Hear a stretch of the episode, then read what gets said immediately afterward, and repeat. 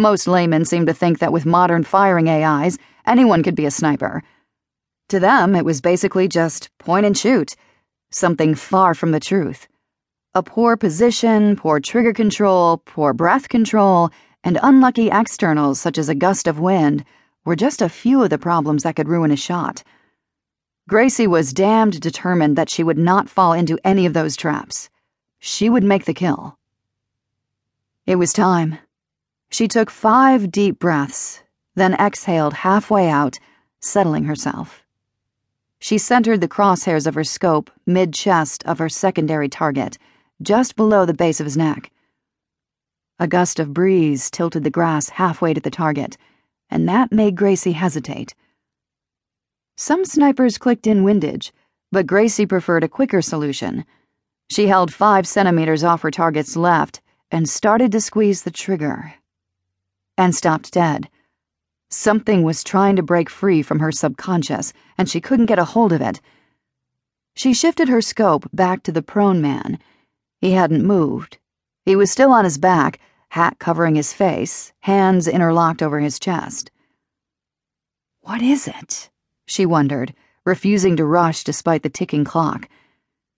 In a flash, it came to her. The ring! The prone man had a largish ring with what looked to be a green stone of some sort. She'd seen it before, she was sure. She toggled her AI, and the lone image she had of her primary appeared on the left side of the display.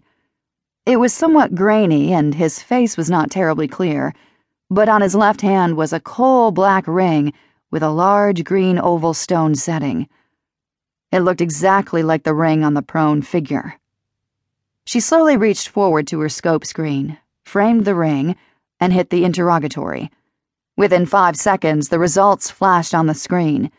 There was an 86% probability that the rings were one and the same. She only needed a 75% to take the shot. But that was on the target himself, not a ring. What if her primary had simply given the ring to someone else? But in her heart, she knew that was him. The prone man had the same general build as her primary, and if it wasn't him, then where was he?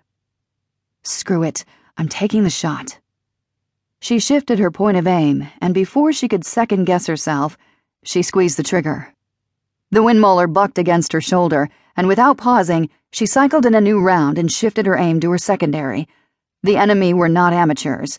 Before she could acquire her target, the men were diving for the ground. All the better, Gracie thought. As with her primary, when prone, windage became less in play. Her AI's weakness was in lateral targeting, not vertical, and she trusted it to get her on target. There was a limit to that, though. She could only see the top few centimeters of her target as he lay prone, trying to spot her. He turkey peeked a few times, only popping up for an instant, not staying exposed long enough for her to fire. Several of the other men jumped up and moved to get better cover, but they weren't her target. Finally, she could see her secondary's butt bunch up. She knew he was going to make a dash. Lead or ambush? If he was going to run, she couldn't hold her crosshairs on him. At over 800 meters, he would run past the round's trajectory by the time it reached him. She had to fire where he would be, not where he was at the moment. If she led him and squeezed the trigger, the muzzle of her windmolar would be tracking him, and that movement could be picked up. By ambushing him, the muzzle would not be moving, but she wouldn't be able to squeeze the trigger slowly. She had to send the round downrange on command. Gracie was pretty confident that she had better than average trigger control, though. So, ambush it was. She picked a spot a few meters to her secondary's front and waited but not for long. Within five seconds, her secondary rose up and, while crouching, started to run to Gracie's left. With a minute adjustment to take into account his crouching position, Gracie pulled the trigger. Again, the windmolar bucked against her shoulder. She froze in place, not moving a muscle. The recoil knocked her off her sight picture, but she could still see through part of her scope.